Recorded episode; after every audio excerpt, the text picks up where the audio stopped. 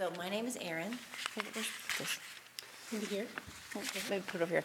My name's Erin, and this is. this is than it looks. This is Ellie, I'm Ellie. Hi. and we are excited to speak to sophomores. So you guys have gone through it. Of all the people who've gone through COVID, I feel like you, my heart hurts for you the most because you guys really went through it. So we're going to kind of use this analogy of packing a suitcase, thinking about your suitcase of life. So, and packing well for your future. So, there's going to be things that you want to put in your suitcase, and maybe things you want to take out of your suitcase. And we're going to talk about both of those things. So, you just have to use your imagination with the suitcase analogy. But we really feel like you guys are in a prime and unique position because so much energy and focus really has been to, devoted to you and to personal growth. Like people have been leading your small groups and trying to meet up with you and invest in your life. And not the tides are turning, but prayerfully you'll be emerging into leadership in the next season of life. Welcome, friends. Glad you guys are here. Um, so I know sometimes that's exciting and terrifying thinking of of growing and going into leadership. So Ellie's going to talk for a few minutes and then I'm going to talk for the next minutes and then we're going to open it up for some Q&A. So feel free to write down questions along the way and we will do our best to answer. Obviously it's been a lot longer for me since I was a sophomore than Ellie, but we're around students a lot and so we really want to be a resource to you. So take it away, Ellie. Yes. so I don't know. I guess just some background. I graduated in fall of 2020. So my sophomore year was like 2018, so not too long ago. And kind of the thought that was coming to mind, like when we are talking about packing a suitcase, that kind of thing, is like the idea of being all in, like in this phase of life. Like you guys are almost halfway done with college, and you're like semi back to being acquainted with normal college life. I don't know how you feel about that, but you finished your freshman year, so that's great. Um, and for me, I remember my sophomore year, I joined Challenge my freshman year and joined your leadership team my freshman year. And so my sophomore year was kind of like a big um, shift in my perspective. It was no longer about myself, like figuring, like adjusting to living with my parents and adjusting to college life and all of that. It was more so about starting to invest more in others. So I got the opportunity to like disciple women. Um, I joined. I was asked to join a sorority on our, on our campus in order to share the gospel with the women in that sorority. So me and a couple friends did that. I started dating the guy that I married that year, so that was a big deal. Um, a lot more like opportunities to grow that were a bit beyond my current capacity. It was kind of an overwhelming year, but it was great. And that kind of set the foundation for me for my junior year. So going into junior year, I was like, okay, now I've got some tools under my belt on how to do some ministry, and I can really walk into junior and senior year like being able to fully invest um, my time and my life just in getting to know God and learning lots of um, lessons and falling down and messing up a lot. But um, I really like thought that that's like the most helpful thing I took out of my time in college was just getting to be all in in my relationship with God and in um, my the way I in, related at in Christian Challenge, um, just being fully committed to obeying God. Because I feel like it's really easy. I don't know if you guys have felt this way, but I know even for me, like post COVID, to get really isolated and like insulated, and to build build a lot of margin around our schedules and to like focus on what's comfortable. I've been really tempted to fall into what's comfortable um, and now that things are going back to normal, it's like, okay, like we can do more things again and kind of being willing to push ourselves to do what's more uncomfortable and kind of um, jumping into that. Now that you guys are going to be moving into junior year and you guys will be the leaders and the pace setters in both Chico and USC Challenge. Um, so, sorry, I got really off track of what my notes were. But so another idea, the main idea I kind of wanted to talk about, like a thing to put in your suitcase is this idea of esprit de corps, um, which is a value that I learned growing up. Esprit de corps, esprit de corps I think it's French, um, means a feeling of pride, fellowship, and common loyalty shared by the members of a particular group. So that's what it generally means, but in a biblical sense, I've the, uh, someone's given me this like little tool, so I'm passing it on to you, it contains four different ideas, and that's being um, cohesive, proactive, sharp, and inclusive. So I kind of want to talk about those four ideas and how we can apply those to our lives, how we can put all four of those into our suitcases um, and bring them into the rest of your sophomore year and as you begin to set the pace uh, your junior year. So, cohesive, that one means we are loyal and we trust each other. So, this is the first step to being all in and committed to the community. Um, I think it's easy to kind of, like I said, be uh, isolated, but instead choosing to be loyal. That's the choice we have to make here: is choosing to be um, on the same team as each other and work together for the mission. So, uh, 1 Peter 2 9 says, But you are a chosen people, a royal priesthood, a holy nation, God's special possession, that you may declare the praises of him who called you out of darkness into his wonderful light. So that verse says, God called you out of darkness into his wonderful light, which is such a privilege that we have. Like, I've been reflecting on that just as we've been worshiping and hearing from Bob. Like, God called us as a community, not just like you, like the verse that says, like, for God so loved the world, not just for God so loved Ellie or Courtney or Maddie, you know? And so, like, because he loved all of us and brought us into this community, um, it's no longer about just ourselves, but bringing God the glory. And you guys, I don't know, how many of you have memorized Matthew 20, 18 through 20, or at least have read it? Most of you, okay, I'll read it. Um, it says, Go therefore and make disciples of all nations, baptizing them in the name of the Father, and of the Son, and of the Holy Spirit, teaching them to observe all that I have commanded you. And behold, I am with you always to the end of the age. So, this is called the Great Commission, which most of you might know that, um, which is our mission. That's why Challenge exists at USC, USC and Chico State. It's not for us to have fun. Um, it, well, it is for us to have fun, but that's not the primary goal. It's more of a bonus. So the goal is for us to reach um, our campus and to share the gospel with those on our campus. And then 1 Corinthians 1:10 says, "I appeal to you, brothers and sisters, in the name of our Lord Jesus Christ, that all of you agree with one another in what you say, and that there be no divisions among you, that you may be perfectly united in mind and thought." So this also implies that we're not we are implicitly united because of our faith, and we need to choose like bob keeps talking about like relationships and friendships and i like have been really reflecting on that. It's been really encouraging to me. Um, so that's like our goal is to like that's how you develop those friendships is choosing to be united together and clear up those relationships. Um, and then one more note on cohesive. All these points won't be this long. I just am really passionate about cohesive particularly. Um, Ephesians 4:29 says, "Therefore each of you must put off falsehood and speak truthfully to your neighbor, for we are all members of one body." So that really cohesive also um, relates to the way we speak to each other and like interact as a group, and the way that like the attitude of our group, um, which means we probably don't want to be making fun of each other or making sarcastic jokes to each other, and we want to be really careful about. Um, speaking in a way that's truthful and kind to one another. So that's cohesive. The other thing we want to put in our suitcase is proactive. So, proactive, the definition there is we have a can do attitude. So, when someone asks us to serve, we are have an attitude that's like, yeah, I'm excited about that, rather than being like, oh my gosh, I don't want to wake up at 7 a.m. to go do this thing, or like, I don't want to show up early to this event. I know I can have the attitude when I'm like more internally focused. But Philippians 4:13, I can do all things through Christ who gives me strength. Um, being all in in this way means that we are not only on board when people ask us to serve, but we also are intentional to buy up opportunities to serve. So it doesn't just mean that you wait around for me to say, "Hey, can you show up early to challenge to help set up?" You ask like, "Hey, is there something I can be doing to help, like, serve challenge in a different way?" Um, or you don't just wait around for like the opportunity to share the gospel to fall in your lap. You like intentionally pursue that.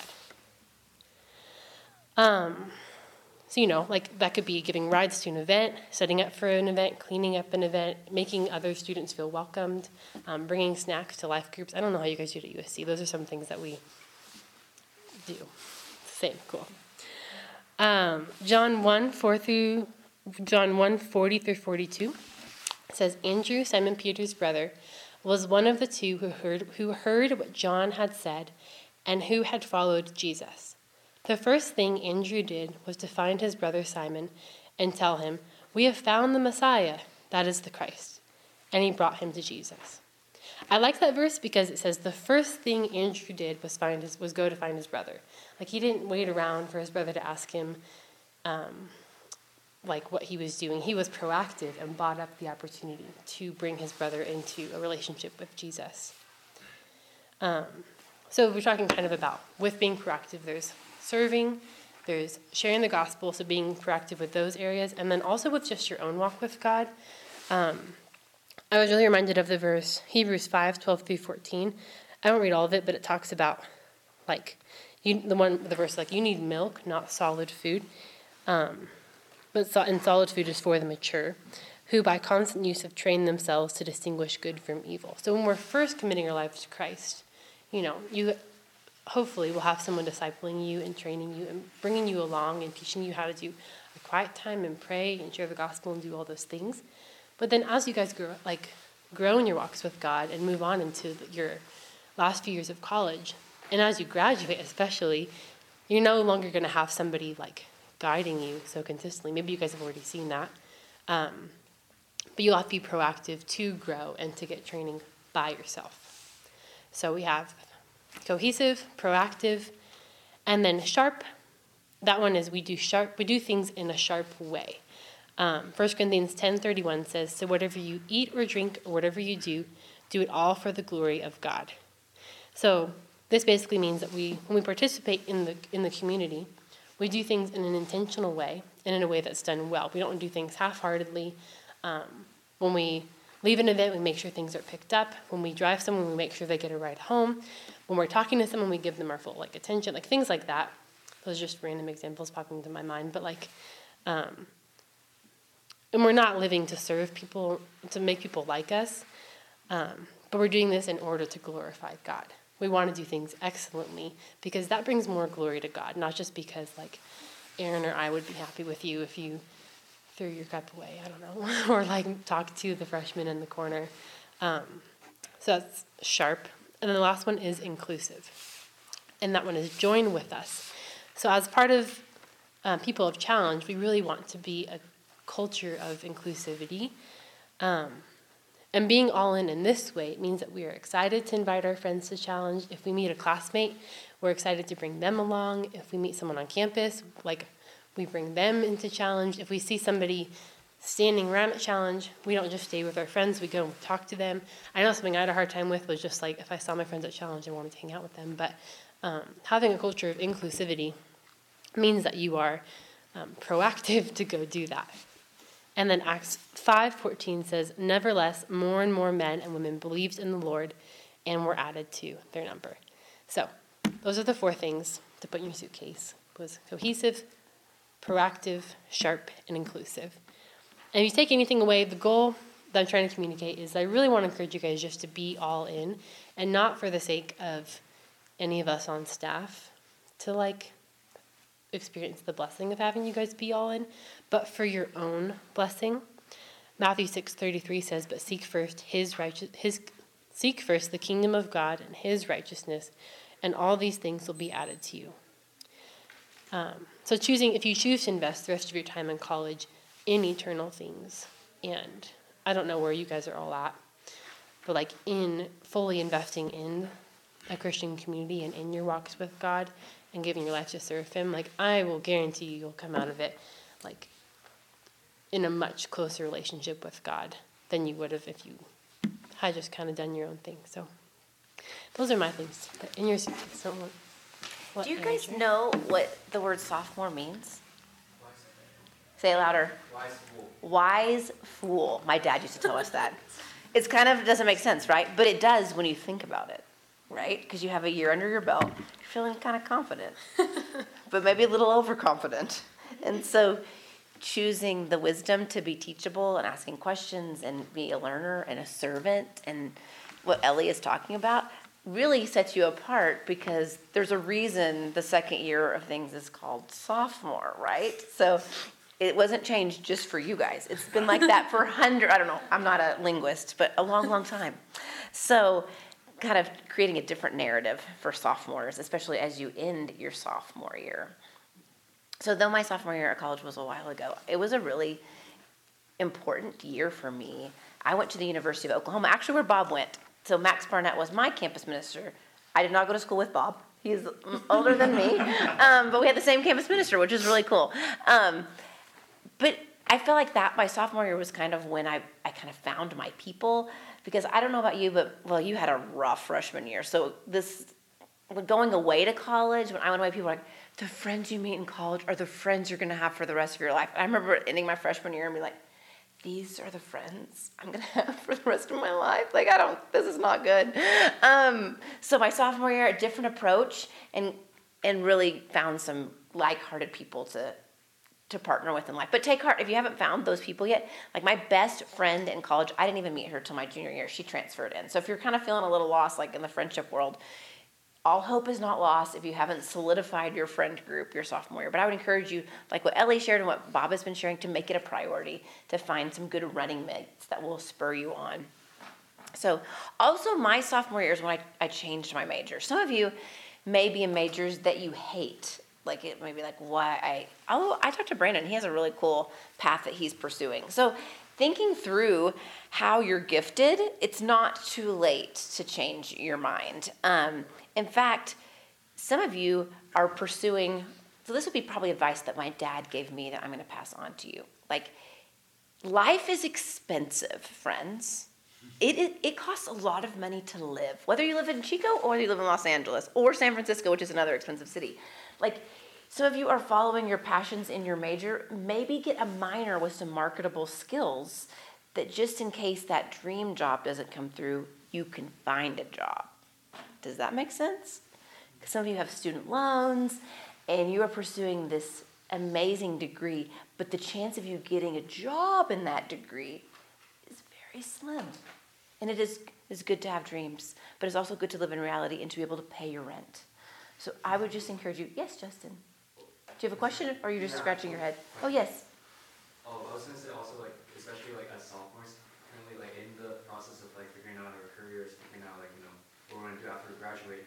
Do you think we should be? It seems like a stupid question, but do you think we should be prioritizing ministry or should we be prioritizing like academic, given that we're kind of in this mm-hmm. tricky state? That's a great question. Any sophomores want to speak to that? Soleil. Feel like you should ask God, and in certain situations, He'll like tell you like you need to like take lead here in ministry and do this for ministry, and sometimes He's to tell you to study for an exam instead of doing this to make everything work out at the end. I think your sophomore year, yeah, is very stretching, right? And so sometimes we don't think we have the capacity. Like I can't, I can't bring, I can't go to life group this week because I have this exam tomorrow. Well, it's the proper prior planning prevents poor performance, right? And so it's beginning. I left out a P, I know.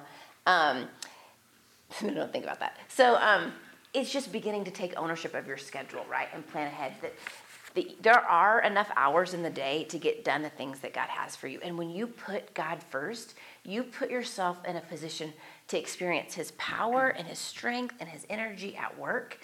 And when you decide, I've got to do this on my own, I've got to hunker down and get this done, then you're just saying, I got this, God, you stay over there. But yes. Okay, and I just kind of like follow up, like, thank you for your answer to that question. And then, like, yeah, obviously it's always putting God first, but I guess what I was also trying to say was that, like, do we put God first by being faithful stewards to our academic endeavors, or do we put God first by trying to pour out and do outreach within the Christian community? Mm. And do you just pray to see, like, you know, to like find that out, or do you like, you know, is there anything else that you should be? Well, is there is there anything from Scripture that would help you answer the question about where God wants to fit in in your life? Like maybe in Matthew six, like thirty three, maybe. You know it? Is that seek, seek ye first the kingdom of God and his righteousness, and all these things will be added to you? Yeah. So when we put God first and we decide to live life His way, we live a very different life. Because here's the scary thing, Justin, is if you put your academics first now, then you're going to graduate and your job is going to be first later. That something else is always going to be before God. But if you learn now to give God the first place in your life, that is going to be such a blessing to your future wife, to your future children, to your future coworkers. Like that opens up the door for a very different life than if you're like, academics, work has to be my number one priority. Does that help? Yeah. That's a good question. Um, so that kind of moves on. Have you guys ever seen those? This is an analogy a friend gave, so I'm stealing it from him. Um, those meal boxes are those big in Chico? Like the Hello Fresh, like you get the meal box delivered to your door, and it has all the ingredients in it. Like you decide ahead of time, I want to eat this this week, and then you order it, and it comes delivered to your door. You know what I'm talking about? Those meal boxes. Okay. Um, so I had a roommate who loved these. And save you time, you don't have to go to the grocery store. So we're going to kind of use that meal box illustration. You're going to have to use your imagination and kind of go with me on this one a little bit. So thinking about what has God put in your box? Each of you have a box, and it's very unique to you.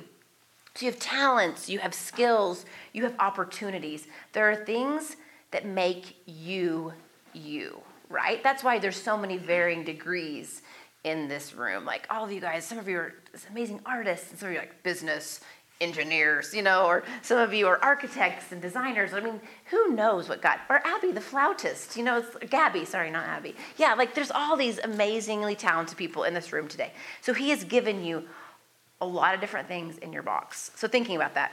But then the question to ask is, you know, are you making the right thing? So when you order these boxes, you get the ingredients for a specific meal, right? So sometimes in life, though, we look over and, and Justin may be making pad thai with his life, and I'm making, supposed to be making beef enchiladas, right? But I'm like, oh, the pad thai looks so much more appealing than what I have in my box. Like, the comparison game, right, can really cause us to get off course, thinking, why do I, why wasn't I born into that family with those kinds of opportunities? Why was I given this? Why do I have this autoimmune disease that my capacity level is so much less than other people. So when we just, why, why, why, we miss the opportunities that God has for us. And so when we compare ourselves with other people, I know in my own life, so my experience, it's discouraging, it's frustrating, it really is defeating in a lot of ways. So being grateful, acknowledging what God has given you, being grateful, and then living your best pad thai life, right? I'm going to come over and you're going to make me some pad thai just one of these days. And then if you've ever gotten one of these boxes, it comes with very clear instructions. Have you guys used these boxes before? It's like photos. Like you cannot mess this up. Yeah, I guess you could mess this up, but it's really hard to mess this up. It's like color, it's beautiful. But we too, as followers of Christ, have been given this instruction guide. We have the Bible. There are directions in it. Like with the question Justin asked, we can go to God's word, and that question is ex- explained in Scripture. And so it's good to be in the Word, to live under the Word, to obey the Word, to know it, and to live by it, because that's our kind of instruction manual for life. Does that make sense? Got to go with me on this illustration. Oftentimes, when you cook, maybe you try to wing it. And in life, when we wing it, we can do a lot of damage to our own lives and the lives of other people around us, right? Because that's the, the foolish part of the wise fool that comes out. It's like, I got this. It can't be that hard, right? Oh no, life is hard. And so knowing the instructions and knowing how to live, or inviting other people to help you when you're like, okay, I don't understand these instructions. Have you ever read something in a cookbook? Like, I don't even know what this means. Like, what am I supposed to do? Then you have to Google that. Like, talk to your life group leader, staff member. Have someone else speak into you your life and help you. And then the last thing is like, are you adding in extra ingredients? Are you adding in extra ingredients? Like a lot of you, I know at USC, if you're not a part of a million clubs, what are you doing with your life? Like that's the message each and every day. Is it like that at Chico? Like clubs, clubs, clubs. No, not so much. Okay, we'll just go with me on this then. Um, a lot of things that just seem like these amazing opportunities are really time consuming and not life giving. And all of us, rich or poor, old or young, are given 24 hours a day. So considering what extra ingredients you are adding into your schedule and is that really something that god wants you to be spending your time on you know for ellie that her sophomore year god led her to join a sorority for others of you it may be cutting back like taking things out of the suitcase and for other people maybe it be putting in something but really thinking through that wisely and this is a great week to take time to really reflect on your schedule to pull away to pray through okay what am i what's in my suitcase? What do I need to take out of my suitcase? Maybe there's something I need to put in, but really giving some prayer and attention to that.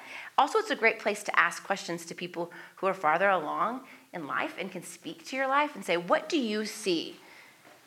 Where do you see that I'm headed? I because I'm sometimes, I don't know about you, but I'm too close to me. Like, I need some outside perspective, someone speaking truth into me to help me see, Oh, Erin, you are headed the wrong way. In fact, that happened to me my sophomore year right after our spring break trip. So when I was at OU, we went to Colorado, and um, the girl who led my Bible study and my discipleship team, her name was Kara, and she was a senior. And she wanted to meet up with me at the Wendy's. We had a Wendy's in our student union, and I will never forget this conversation. She was very affirming and was like, Erin, you love to have fun. Like, you are really good at having fun because I was like the life of the party kind of fun. And she was like, but I'm just concerned that you're going to graduate college and have had a lot of fun, but not made an impact with your life. And that was hard to hear, right? It was like, ouch. Like, we talk about this in Freshman Connection, like, ouch, that helps. Like, ouch, that hurts. It really does hurt, but ouch, that helps. I needed someone to hold a mirror up and say, you have so much potential, but you are squandering it in these late night pancake runs and just tooling around Norman, Oklahoma. Like, do something with your life. Essentially, what she was saying in a very nice way. Very, very nice and loving. But I heard, thank God, she risked a relationship to have that kind of honest conversation with me. And it really changed so much of my life. And so I decided after then, where I was at OU in the Christian Challenge I was a part of, they really encouraged us to live in the dorms. Max would say, you can have more ministry by accident if you stay in the dorms than you can on purpose living in an apartment. And so I moved to the athletic dorms because because of NCAA rules, no one, no university can have an athletic dorm. It has to be 51% non-athlete. So they needed me to live there. so I helped them meet the quota, and I lived there with another girl, and we started a dorm Bible study there. That girl actually ended up being my best friend from college. That we co-labored together in ministry because, like what Ellie was saying, when you serve together, when you're inviting people into life groups and small group Bible studies, it does something to knit your hearts together as you're praying for for these girls and really sharing the gospel with them. So I would really encourage you with this verse in Matthew 16, 26. It says, You know, for, for what will it profit a man if he gains the whole world and forfeits his soul? Or what shall a man give in return for his soul?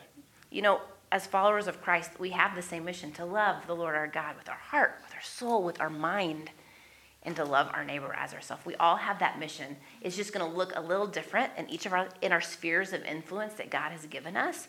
But sadly, your sophomore year can be a year that's really divisive, um, because this is a year when people people's choices start catching up to them. And I'm sure you've seen this in some of the people that you met your freshman year that by the choices they're making, they're just kind of veering off. You're not as close friends anymore because their choices are taking them farther and farther away from God. And so I would just really encourage you to stay the course and to encourage people who are making different choices to have conversations and lovingly help them see, like what Kara did to me. Um, in a very loving way. And another common pitfall that you see is just you know people's choices that are driving them further away from God and Christian community. You know that drive to succeed. I don't know about Chico. The internship is pushed so hard at USC. Like if you don't get an internship, your life is over, which is not true at all in any way. Um, but that's that's the message that is sent out each and every day. And then unhealthy dating relationships. I don't. If you went to the dating seminar, you guys know about this. But that can also, you know, too much time spent with each other, crossing boundaries, that kind of stuff. That can really derail people as well. And so, uh, our heart is that you guys would really stay the course. That the things you're hearing from Bob and from the workshops, that just take root in your heart and that you would follow God long term. So that's what we have prepared for you, but we would love to just do some Q&A time and answer some questions you have about pretty much anything. Maybe not everything, but a lot of things. Yes. This isn't very like sophomore specific, I don't think. maybe it is. I don't know. Um, but I guess like I live with roommates that aren't like Christian or religious at all, and I just like like what kind of advice do you guys have in regards to that? Go for it, Ellie. Yeah. Well, that's cool. It's cool that you have the opportunity. Like God has placed you in this like apartment in really close quarters of people who aren't walking with God. And there can be either two things that'll happen, like either they'll influence you and derail you, or you'll influence them and you can share the gospel with them and potentially be a light to them. Maybe they'll even come to Christ. So I would encourage you more practically um, just to begin praying for them, like praying for an opportunity to really clearly share the gospel, inviting them to things and to church and to challenge, and then also just like remaining like pray that you wouldn't be derailed. I don't know, like if they're into things that would derail you, but um, g- getting yourself around believers who can keep you accountable and on track. I mean, me, we meet, so you, we can chat about that, and like um, continue to be like open and honest about like if you are at all struggling with that. I think that that would be what I would say. Does that answer your question, or is there more specific? No, yeah, that. definitely. And I guess like we can chat more about this too, but like I've had like my roommates like ask me like where, where do you go on Tuesday? Yeah. you know. Yeah. I like talked to them like about it and they've like asked me questions and stuff like Yeah. that. I just like more like guidance too on just like how to like approach those conversations in a way that's Yeah. like loving and like kind and not Yeah. doesn't make them feel like Because you don't want to be like, oh, you said no to coming with me. Well, now I'm gonna be mad at you. like I don't know, remaining very like um, loving and open and relational with them, and like providing them the opportunity to come with you. But you do want to like maintain a good roommate relationship with them, and just even the way you act as a roommate will say a lot about your relationship with God. Even the amount that you do the dishes will say a lot about your relationship with God. Uh, I don't know. What would you add? Do you have anything to add? Yeah, I, I think I would encourage you to make sure you have some really close, like heart friends, Christian friends that are encouraging you. I think sometimes it's hard living with people who aren't on the same page. Um, so it's important to have some like good friends who are. You don't have necessarily need to live with them, but just as long as that's like a, a part of your life that can encourage you. And I think you know Brian Stowe's testimony yesterday. That's powerful. Like his Yeah. roommates noticed that he was different. And so that, you know, 1 Peter 3:15, always be prepared to give a reason for the answer Yeah. that you have for the hope that is in you. Justin? Hi, okay. Um, how should we respond to other students who are um, heavily immersed in worldly pleasures and try to push it upon them? Oh, they try to push it upon you? Like they try to like, hey, you should do this. You should come out with us. Uh, you yeah, it's should like, oh, you come should party. try this, and I'm just like, no. It's just Yeah. more of like, how should we respond in a kindly but like not wanting to way? Oh yes. Because I'm, yeah. Uh, I have some thoughts Oh, from go for the it. sorority world because that happened to me all the time. Um, and it's like you really don't want to be judgmental Yeah, because they're not walking with God, so they're not accountable to live life in the way God calls us to. You know. So I don't know if my sorority sister would be like, "Oh my gosh, why do you never party with us?" I'd be like, "Oh, you know, I don't drink, haha," and then like move on. Like I wouldn't make it a big deal. And then if they would ask me one on one, like, so why don't you drink? Then I would use that as an opportunity to share my faith. But if it was in a group context, I would try and not make it like this weird like wall between us. But I would be clear that like that's not something I'm interested in. And most of the time I found in Chico, even though we are a party school, like if you tell if you say very confidently that you don't drink, they won't pressure you because we've gotten in trouble for that. So it's like they don't want to do that again. you know? Yeah. I don't know. That's my personal experience. I feel like you would have better like general biblical. Are is it the same people asking you to do the same thing again and again? Um, it's just more of like, they brought it up once, but I never responded. Okay. And then they brought it up again, and I kind of responded. I was like, oh, I'm just not interested in doing that. Mm-hmm. Then later on, they're like, oh, why aren't you interested in doing Oh, that? you. Because, um, and I responded, oh, it's because like that's just something that I don't want to do, and I don't like like that's when I told them like, yeah, I'm like, I have a relationship with God, and like that's just something that I don't want in my life. Mm-hmm. Yeah, then it just kind of got, they kind of just like, you know. Mm-hmm. Right. So it's just more of like, I don't know how to like respond further and try to be like, oh, I'm still your friend, just like, Yeah. just, you know, not involved in that stuff. Yeah. But I think you could say that, like, I still want to hang out when you guys do other things. Let me know. I'm just really not interested in that. And I don't know what your, I mean, I know, don't even know your last name, so I don't know you at all. But like in my family, alcoholism runs on both sides of my family. And so for me, I hate alcohol. I, I have seen it destroy both sides of my family. And so, like, I have a really strong opinion about alcohol, right? But mm, so I think also I've used that like honestly with alcohol I'm not interested. I have two uncles that struggle with alcohol addiction and I've seen it and I I know it just starts with social drinking, right? Like that mm-hmm. not, neither of them they're men who've struggled so much and neither of them set out to become alcoholics. That was not never the goal. So I think sometimes when you just bring it home with their own personal story, that helps them see too, to maybe consider it in their own lives. Because I think a lot of us have been marked by, you know, alcohol addiction and, and drugs. I like what you said about like finding other things to do with them. Like with um, in my chapter, like I wouldn't go out with them on a Friday night, but I would show up to the different dances and say hi, and I would like get coffee with them, or you know, go to the farmers market and find other things that they were already doing that we could do together, and do as much of that as I could to offset the oh, but I don't want to do this with you, you know, Yeah. because then it was like well, we were still friends. I just didn't do that one thing with them.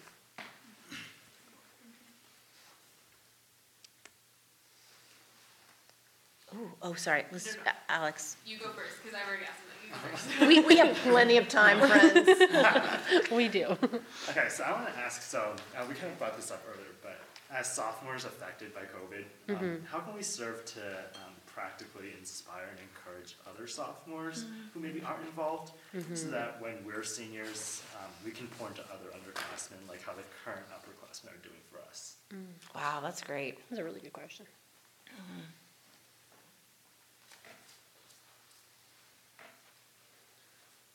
Do you feel like they're not interested? So, like, if you were saying, okay, so the sophomores are going to get together and we're going to have a movie night. Do you want to come? Like, would that be appealing? I feel like it's with USC at least there is some interest, but just I think in general a lot of this, uh, a lot of our class is very fragmented, Mhm.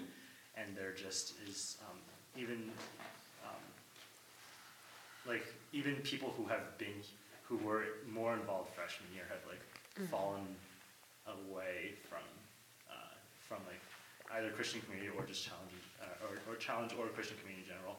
Um, so how to like kind of build that cohesiveness. You know, I, one thing that comes to mind is is casting vision for that, Alex. Like, guys, we're halfway done with college. I don't know about you, by the time we're seniors, I want to be good friends. Like, I want to have a normal senior class. I know our freshman year was so far from normal. Like, it could not be mm-hmm. farther from normal.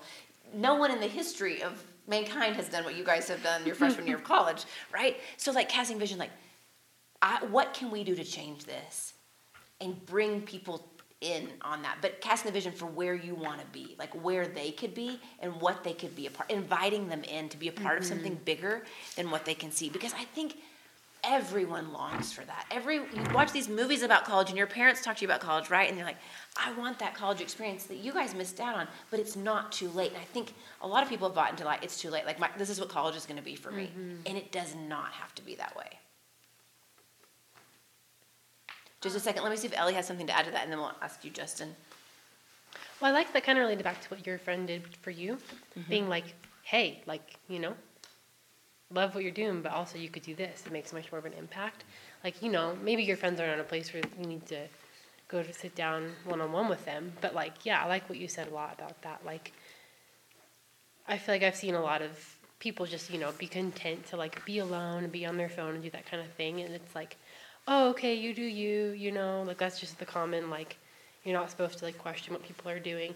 But being, stepping out there and being like, hey, like, you're wasting your life, you should come do things with me, you know?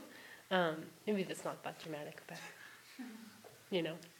But I think you could e- like, guys. I just got back from this great retreat, Yeah. week long. I saw and heard about friendships, and I, I want to do something. And that's the thing. You can't force them to join you, right? Right. You can cast the vision pray for, for it. them. You can invite them in. You can pray for them, and it's the choice is up to them, right? And so, love them, pray for them, and move. You know, you guys are moving into leadership, and so move that way. But lead out. You will need someone to kind of lead out and cast that vision. Yes, Justin.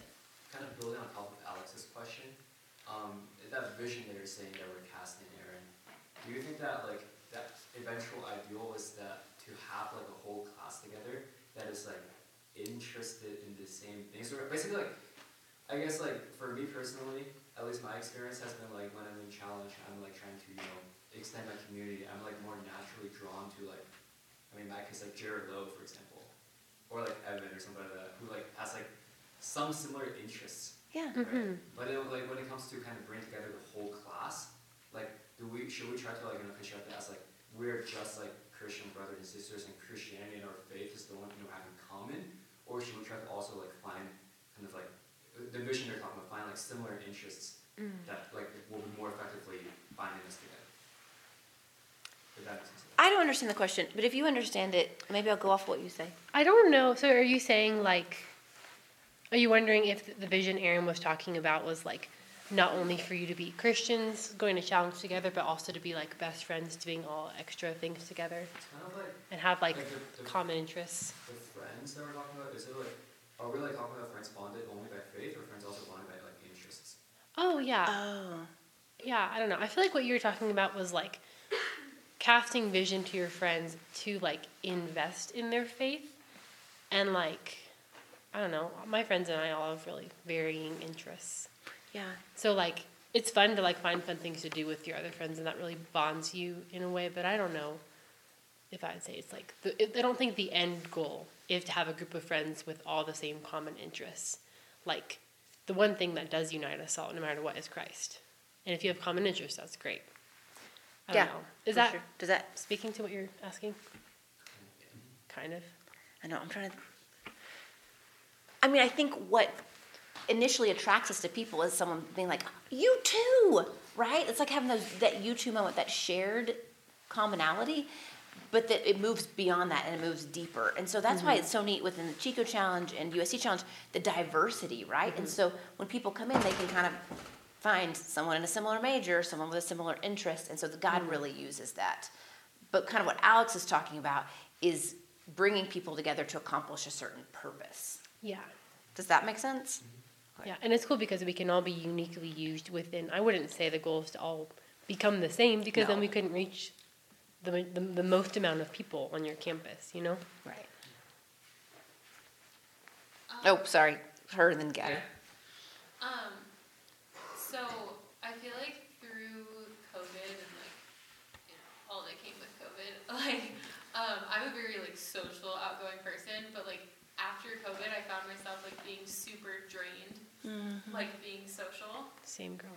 Um, yeah, and like this, I mean, coming to this camp, I was like, how am I gonna do that? like, how am I gonna be around people like all the time? And like, I even found myself like earlier, like I literally like walked up to my cabin for like five minutes and would just like stood there, and there was people like some of my roommates were still up there, but like we like chatted a little bit, but I just like needed to like step away for a minute and Mhm. like. I don't want to be like that necessarily. It's like how to like Mhm. combat those moments of like I need to step away, you know, because like I don't, I don't necessarily think that that's always the best way to handle that, and so Mhm. like, and I wasn't like that before, so like how to like combat those things. Do you have ideas? Yeah, I feel like so I'm similar in that sense. Like I was like I don't know my okay. I was telling Erin this earlier. It's kind of off track. My first year at Hume was my senior year of high school, and some of the USC people remember me, and I was like, wow, that's embarrassing because I was really energetic and like a lot, and was so excited to be people like all the time, and I'm not like that anymore. I'm much more chill, which is good because I don't like exhaust people. but I noticed even after COVID and like my social battery was lower. So I don't know. I think part of it there's a mixture of like growing your capacity. Like I think our capacity can be stretched and God can stretch it back to where it was or even more. If you're like an introvert, like God can stretch your capacity. If you're an extrovert, God can stretch your capacity in different ways. Like my husband's an introvert, but he's really good at just like being on, like in any situation. He's been feeling under the weather, but he was like, "Well, I'm speaking, so I'm just gonna be on." Like he's talking to the juniors right now, and he's like, "I know that I don't feel well, but like that doesn't." He's trained himself in a way to where even though he, in his own self, would prefer to be alone, and prefer to be like maybe resting right now, he's like, well, that's not what God has for me right now, so I'm not going to do that. Um, and he's feeling well enough, obviously, to do things. So just maybe he'd prefer to chill out or something.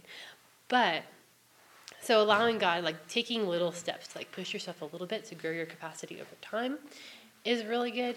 And then also, um, the other thing I was thinking about, like we can like we have the ability to just like we can do hard things you know? Like even if it's not fun to like you'd rather go to your room and be alone like our, the goal in life isn't to always do what's what feels nice in that moment. So i don't know. I would like for myself if i'm like out a tuesday night and i had a really exhausting day i'm like well it doesn't matter if i'd rather like shut down for the moment. Like it's 8 8, 8 p.m challenge is starting. Like i'm gonna be hype you know and just like choosing to have that attitude even though it's not my default in the moment mm-hmm. I don't know. And the Colossians, you know, two, six, and seven says, "We proclaim Him, admonishing and teaching everyone, so we can present everyone perfect in Christ. To this end, I lo- labor, struggling with all His energy, which mm-hmm. so powerfully works in me." And there are days like, I'm like, I'm done. I do not, and I am an extreme extrovert, but it's just. It's like maybe a couple of girls back to back have had rough days. It has just zapped me. Like Yeah. I'm like a puddle on the ground. and it's like, okay, God, I'm going to need you. I'm going to need your power and your grace and your energy at work in me. Yeah. And so, and also, I think praying and part of uh your adulting in, in your 20s for me is what I discovered like what refreshes me and what fills me up. And so I kind of learned a lot about myself in my 20s. And so figuring out some of those things and building those into your schedule, like, okay, this is going to be draining, so I'm going to need to do crochet. I mean, I don't know what you would enjoy to do, like a walk on the lawn. I hear Chico's beautiful. So think of what, like, try different things and see what refreshes you. But yeah, you need to build that into your life because people are the the ones God has called us to reach, but it can be exhausting working Yeah. with people. And like if you're not like to some extent uh, well rested or like you know like have had your quiet time, slept an okay amount, eaten enough food, you're not going to be an effective witness people. So it's not like you can just like that that being on thing doesn't work 24 seven. You know, you can't just like do that. You probably could, but then you would probably like end up sick for a week or something. That's what I've done, and I end up sick right after finals when I was in college. But I like what you're saying. Like I feel like whenever I've prayed for God to give me energy during like a long day, like that always happens, and I'm like, wow, how cool. And then maybe I can go to bed a little bit early. You know? And maybe set a time limit. I'm going to stay after this event for 20 minutes and talk to people. And once Yeah. that's done, then I'm, I'll head off to bed. I just wanted to add that it's really important to take really good care of yourself because when I don't get enough sleep, Mm-hmm. um, yeah, especially when I don't get enough sleep, I get the next morning I just don't feel like myself, and like, it becomes really hard to, for me to treat other people well, just because I myself aren't in a good spot. So it's just harder for me to be kind to people. Um, so I always try to make sure to take good care of myself so that I can be good to others. Yeah. Because when I'm not in a good spot myself, then it's really hard for me to be good to others. Yeah. Yeah, it's a really weird balance. I feel like trying to figure out like, okay, I need some margin to like be healthy, but then too much margin is like, you know, being selfish to some extent. So it's like, you know, figuring that out with God is a really good mm-hmm. learn- training opportunity. Yeah, that's really helpful. And I've already noticed, like, in the second semester of sophomore year, like, that it's been getting easier. Last semester, I felt like a totally different person. I was Yeah. like, what is going on? But, like, I've already noticed, like, like, God helping to, like, stretch my my capacity back mm-hmm. out to what it was before. Yeah. But that's like good wisdom to keep working towards that like Yeah. goal. Just a second, Gabby. Yeah, um, I just had a quick question about like, what do you, like, what's your guys' advice when one of like your close friends is like, you can see is being influenced like not in the best way? And it's like one of your very close friends, like how do you like recommend handling that influ- like, that information and also not like letting it influence you because they're such, someone so close to you? That like, how do you keep like a healthy boundary but also like be able to like speak to that friend if you feel like it's not a situation, even though like you think that they might not listen to you. It's- You know, I think when you approach someone in love and say, and just from the get go, some things that I've said is like, I'm having this conversation because I care about you. If I didn't care, I wouldn't risk having this conversation with you. But I, mm-hmm. I love you too much to be silent when I see the choices you're making and the direction you're headed. And so I, I just want to, to be a good friend, the friend that I would want you to be mm-hmm. if I was in this situation. And so I, I, I'm saying these things out of love. What do you like do when like they're very like happy though, like with the friends they mm. have, even though like you can see how it's like influencing their life? Even though like they're like very, very happy and like very thankful for the friends they have, even though they're not. This gonna sound really bad, but my dad one time told me I was trying to reach out to a sorority sister who was like that. She was very content in her life, and I really wanted to share the gospel with her. Or no, I shared the gospel with her, and she was like, "Oh, but I'm like, you know, loving my life right now." And I was like, "Okay," um, and I don't think she ever came back to Christ, but I started praying that something would happen in her life that would bring her to God um, almost that like something like hard would happen in her life that would make her realize that that wasn't the trajectory she wanted to go on and that was going to be the most fulfilling in life. And then her boyfriend broke up with her and i was like well girl, what a great opportunity for me to like talk to you about god. And she was a lot more open for that season when she was really upset about her boyfriend breaking up with her. Obviously we don't want to create situations that are upsetting for our friends you know? But like there is some I don't know. It sounds really bad, but there is some merit behind praying that like God would just do something in their life to really show them like, hey, this is not the the spot to be in. Because ultimately, like you were saying earlier, like you can't control what your friends do. You can really pray for them. You can have these conversations, but they're just gonna live their life, and God really has to like intervene a lot of the time. And often that happens. It's not gonna happen if they're feeling content and they're not going to change paths if they're like enjoying where they're at. And then like, how do you, I guess, like, create like a boundary so like they don't like influence you, but like you also like are still kind and like respectful Mhm. towards them, but also like like respectfully say no when like you like don't want to spend like too much time with them because you don't want them to influence you. I think some of that can just be a natural progression as choices are made. I mean, I think you could even talk to your friend. I've done done this before. Like you know, you observe things. Like when you're with those people, you're different. I've said that to mm. a friend before. I've just noticed that when you are hanging out with these people, you're different than when you're hanging out with me. And maybe she's not aware of it. You could just mm-hmm. bring it up. We talk about in freshman connection. You know, your friends determine the quality and the direction of your life. And mm-hmm. so you want to be choosy about the people that you're really deep heart friends with. And so I think to create some distance would actually probably be good in this situation of like, sorry, I'm mm-hmm. not available to go, like deciding what things you're going to do when she invites you to do them or those. Does that make sense? Just being a little more picky and choosy Yeah. about that stuff. And even just like deciding in your heart, like, you know, you could even just in your head go a switch of like, okay, this is my very, very best friend to this is my friend. Like in your heart, stop, like change from relying on her as like a heart, heart friend. Because then you will be influenced if you're thinking of her as like your very, very best friend, which is really hard to like make that switch in your head. Um, but oftentimes it like helps protect yourself from following in her footsteps. Because I tend to, if someone's my very, very best friend, if they're doing something, I'm like, oh, I'm going to do that too. Yeah. I don't know. Does that help? Yeah, thank you. It's not fun It's hard. piece of advice. Yeah.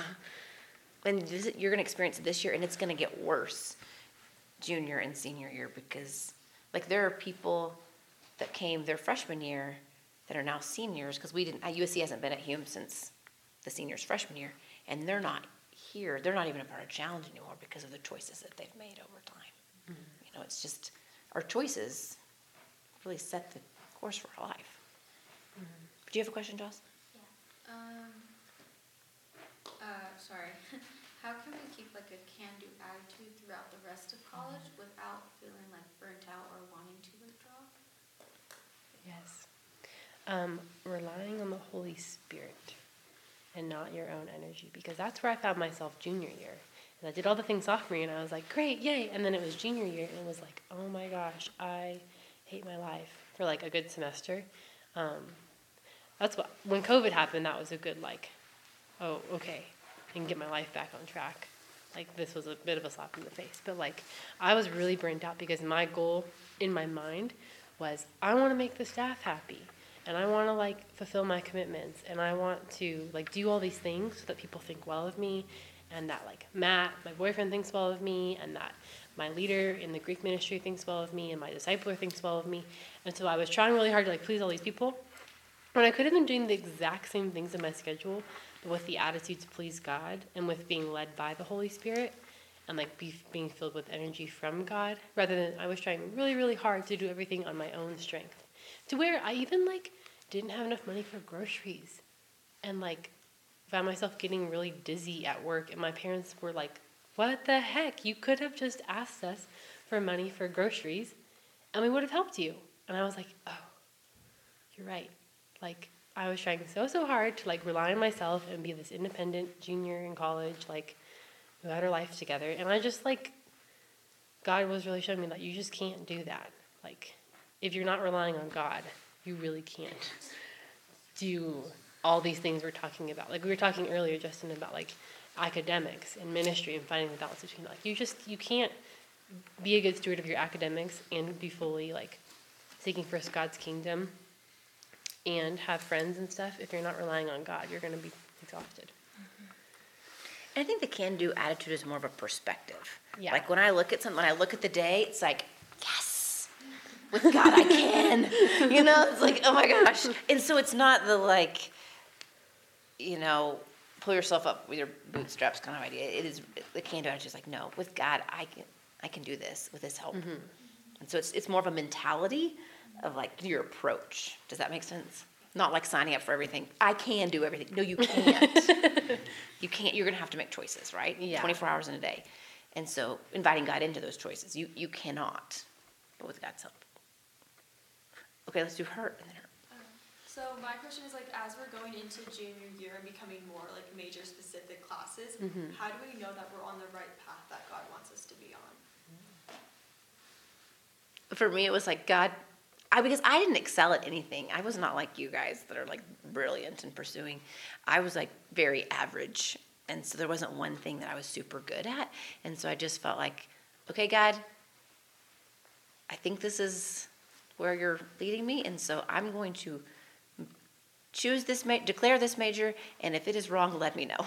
you know, like I'm going to move forward. I've got to have a degree. I can't keep going to school for nothing, right? Somebody, somebody. So just say, I'm holding this with an open hand intervene if this is not where you want me to go. You get the final call, not me. But I've been there. It's tough. Um, that's exactly what I do too. Like I'm a business major. I'm not really like I don't think my major is awesome or anything. I think it's kind of boring, but um, I think that's what God's God wants me to do. And and if He didn't want me to do it, then I would just change my major. But so far, I've not like it's just like a feeling I have that I know it's right, and I'm okay if, if God wants me to change it, I will. So just like trusting God and like yeah, it's just a feeling. Yeah. Um, something to add to that too, like, I think as sophomores and probably a lot of other classes going through COVID, like, we got so used to being independent and like, kind of, I'm a mentor on campus and I found like with a lot of freshmen, like, they're super like proud of their independence and like they love that they're independent and like I think we have that too. And oh man, God put me in a spot last semester.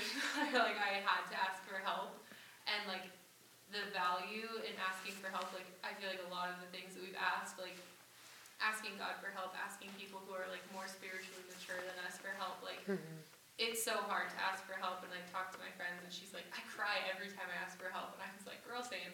Um, but like it's so important to ask for help. And so I think that, that that's just like a good reminder for us as sophomores that like just because we were we had to be so independent and just because that was like a thing to be proud of that we like had to really take charge of our academics because no one was like really holding us accountable that like asking for help is not a bad thing. And no one you ask for help is going to be like you're asking for help that's lame. Like, you know, like no one is going to be like that. And so i think with a lot of these questions like asking for help and like seeking help from god and from people who know you and know god more than you like is just really mm-hmm. valuable I think it's pretty dangerous to live in a way like, woe is me, like, you know, I didn't get to have the freshman year experience. I think if you live in that and keep dwelling on what you didn't get mm-hmm. and being ripped off of college, it's going to rob you of what God has for these next few years. And so it's like you that was beyond your control. God actually ordained the time and the place that you would live. So he chose this for you guys. I mean, honestly, I probably would have died of dysentery if I would have come out on a covered wagon. Like, I'm just not made of hardy stuff. God knew I couldn't survive smallpox and any of, any of that stuff. Um, so God chose that. And so, really resting in Him that He's going to use this for your good, but changing the narrative in your mind. Like, no, no, this is not going to define my graduation from high school, my first year of college. No, no.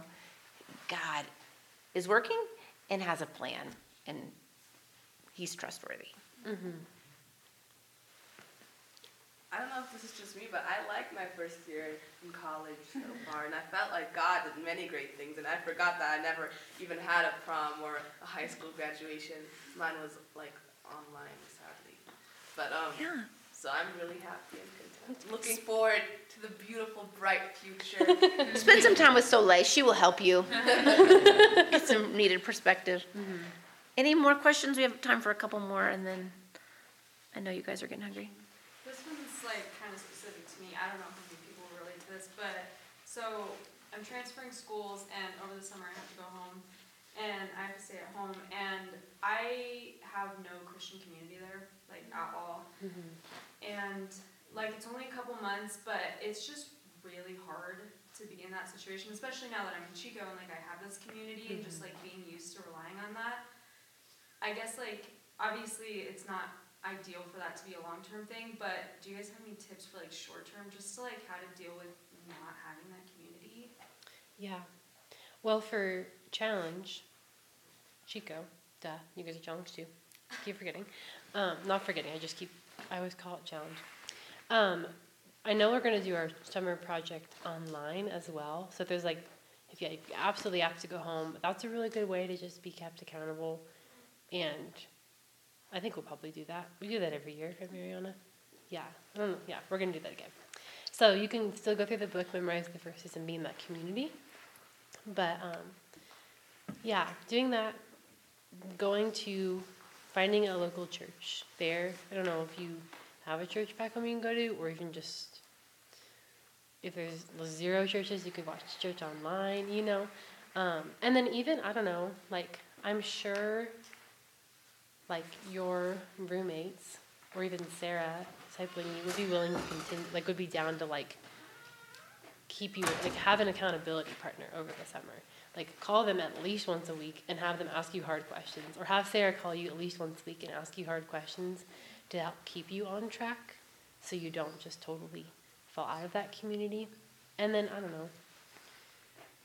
You can you, could even just switch the framework from like not having a Christian community this summer to like okay there is no Christian community how can I like invest my summer in like the relationships I have back home.